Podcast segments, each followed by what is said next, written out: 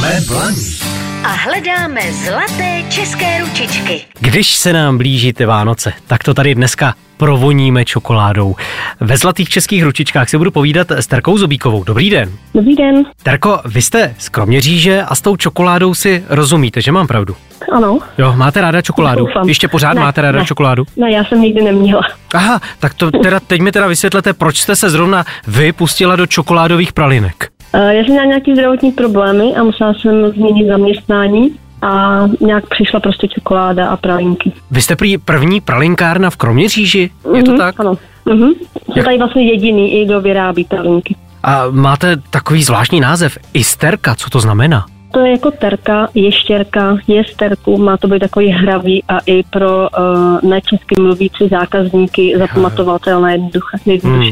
Zapamatovatelné to je, e, originální je to taky. Jaké jsou ty vaše pralinky? Jsou to takové ty klasické belgické pralinky? Belgická pralinka se tomu říká jenom tím tvarem, jinak my ty ganáže, což je nejdůležitější ty pralinky, vlastně uh, nijak nekonzervujeme, takže do toho nepřidáváme uh, ani žádnou chemii, ani žádné cukry, kterými většinou, většina těch pralinkáren vlastně konzervuje, takže k nám chodí i diabetici na ty pralinky. No, vypadají dokonale, když se na ně dívám, tak já je mám před sebou pouze jenom jako fotku, jinak pralinky samozřejmě miluji, takže se mi zbíhají e, sliny.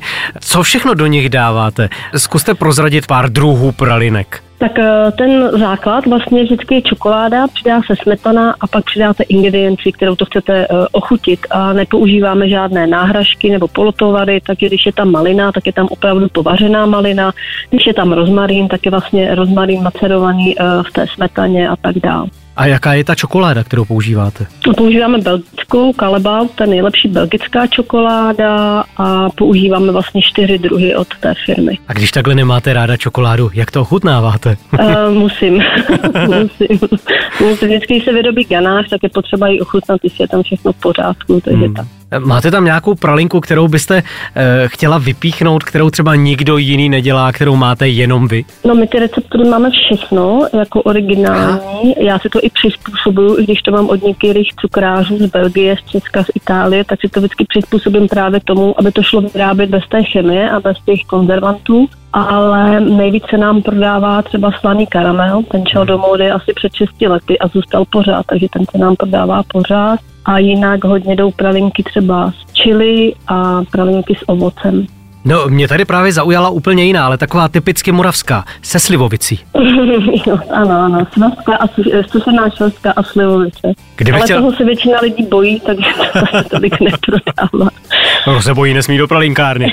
A kdyby chtěl někdo přesto ochutnat, jak to má udělat? Kam má dojít? Sídlíme v Jánské ulici, máme tam i prodejnu, i výrobnu, nikam jinam nedodáváme. Máme otevřeno od půl desáté do pěti každý den, vlastně sobota i neděle. Takže takový třeba výlet do Kroměříže by si člověk Mhm, musel je to blízko náměstí, ochutnat. blízko zámku, takže určitě eh, půjdou okolo, když půjdou po Kroměříži.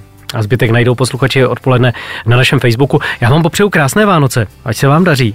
Ať se vám daří v pralinkárně. A mějte se krásně, naslyšenou. Jo, hezké Vánoce a děkuju, na Jsme Blaník A hledáme zlaté české ručičky.